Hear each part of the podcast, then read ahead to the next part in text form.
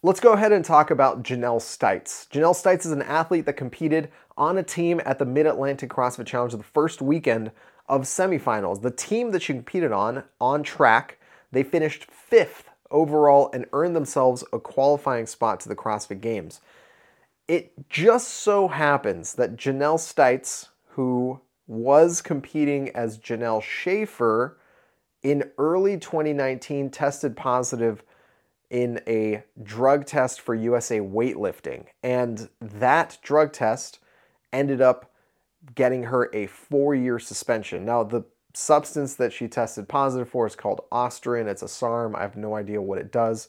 I've heard it's a masking agent. I've heard it's for muscle building, or I've heard it's for strength gain while not building muscle. No idea. I, I, I have no clue what this thing does, but I have heard the name before. And when I looked it up on Wikipedia, it just was a bunch of different things that it might have been clinically tested for. So, anyway, I have no idea what this thing is. What I do know is that if you look up Janelle Schaefer's name on the USADA testing list on the database, which by the way, I don't know why CrossFit doesn't have their own USADA testing database. It's really just an act of transparency so that people have some more confidence in the system. Neither here nor there.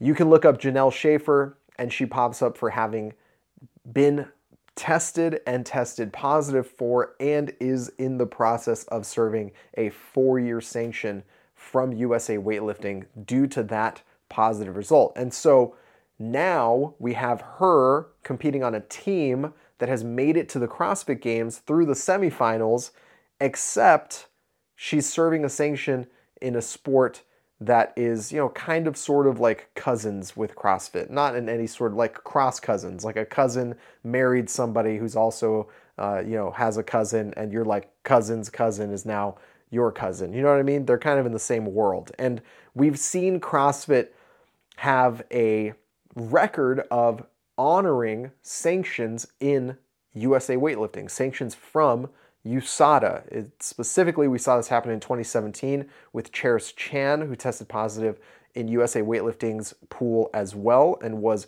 removed and prevented from competing for CrossFit that season. And so it looks like that's the path they're going to be going down. That this athlete, Janelle Stites, then Janelle Schaefer, who qualified for the semifinals on a team and competed at semifinals on a team, won't actually be going to the CrossFit Games, and that team is going to be facing a disqualification because they had an ineligible athlete competing on their team. A couple of questions are raised when we look at this situation, which is how did Janelle Stites make it all the way to competing in person at the semifinals without anybody realizing that she was the same Janelle Schaefer that had tested positive two years ago and is currently serving a four year ban. And there's a couple pretty decent reasons why it could be a little bit misleading, a little bit difficult to put those things together. The main thing being that she was Janelle Schaefer when that test happened and that ban went down, and she's Janelle Stites now. However, dug a little bit deeper into this. I looked onto the roster, the CrossFit Games roster, the team roster that they have for the on the leaderboard. You can look at the on track team. And on the open qualifying team, so the four individuals that qualified through the open, the four individuals that were listed on the team during the open, she's Janelle Schaefer. And then on the semifinal competitive team, she's listed as Janelle Stites. So there's a name change even between the open this year and semifinals. And that can be a little confusing, that can be a little misleading, but it still begs the question how is it possible that they missed it and allowed this competition to go on as it did? Because it's not a good solution. It's the it's the only real solution they have to just pull the Ricky Garard strike the team off of the leaderboard move everybody up in the final rankings one bit. But you're talking about a pretty big butterfly effect here of what ends up happening when you have an athlete and an ineligible team competing, right? That's one more spot in quarterfinals. That's one more spot at the semifinals. That's a bunch of different movements on the leaderboard during the competition weekend. So who knows what the end result could have been if CrossFit had been aware of this entire situation. And that's another question, which is when did CrossFit figure this out? Because as far as I can tell, CrossFit didn't find out about this until people on social media, Reddit specifically, started making a big deal out of it. Started essentially saying, hey, this is the same person. Why is she even allowed to compete, much less on a team that qualified for the CrossFit Games? So there is a little bit of, you know, maybe a little bit of praise to be given in that CrossFit has realized it, has noticed it, is taking action. Janelle Stites is appealing uh, whatever decision is going to come down, essentially that disqualification. I'm not 100% sure what the process of that appeal could even look like. I don't think it's CrossFit's place to relitigate the actual testing and the actual end result of that testing. I don't think it's CrossFit's role to try to procure and retest any of those samples. The general move that goes along with an appeal in a positive doping result is it was a tainted supplement. Here's the supplement I was taking. I've gotten it independently tested. This entire batch is bad. All the batches that have this supplement from this lot number all have the same contamination, and it's that contamination that forced me to test positive for this very minuscule amount. But whatever her appeal was in 2019 to USADA, that didn't work. And so she has a four year ban from USADA.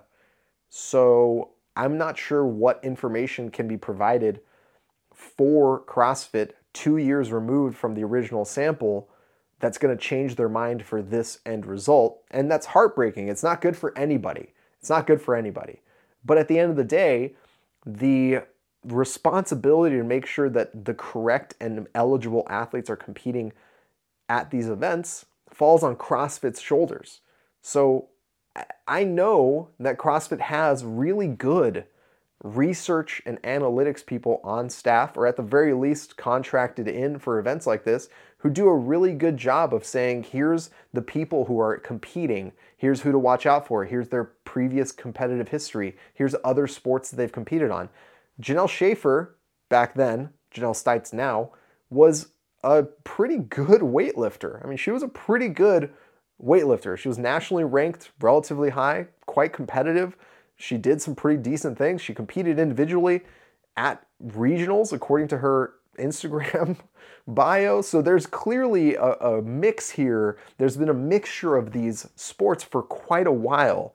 And the question about how CrossFit could have missed it comes up pretty quickly once you realize what's going on here. And I don't know what the answer to that is because, as far as I can tell, CrossFit didn't know about it. I, I reached out to CrossFit and didn't really get a response that gave me any confidence that they knew that this was going on and something was in process until we had reached out to them. We being people on social media publicly and privately, we being myself and other analysts and journalists in the space who were reaching out and saying, hey guys, what's going on with this?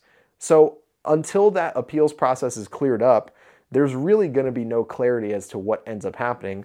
My guess is that they're going to Ricky Garard it, strike the entire team off the leaderboard, move everybody up one spot if she somehow finds a way to successfully appeal this, she's going to have to write an ebook and charge like 150 bucks for it because there's going to be a lot of people who are going to want to know how she was able to pull that off.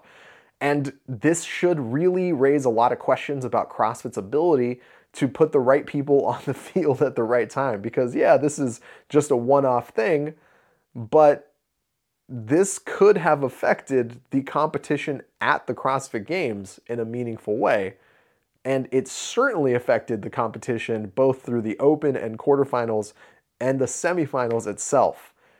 Seems like a pretty big deal.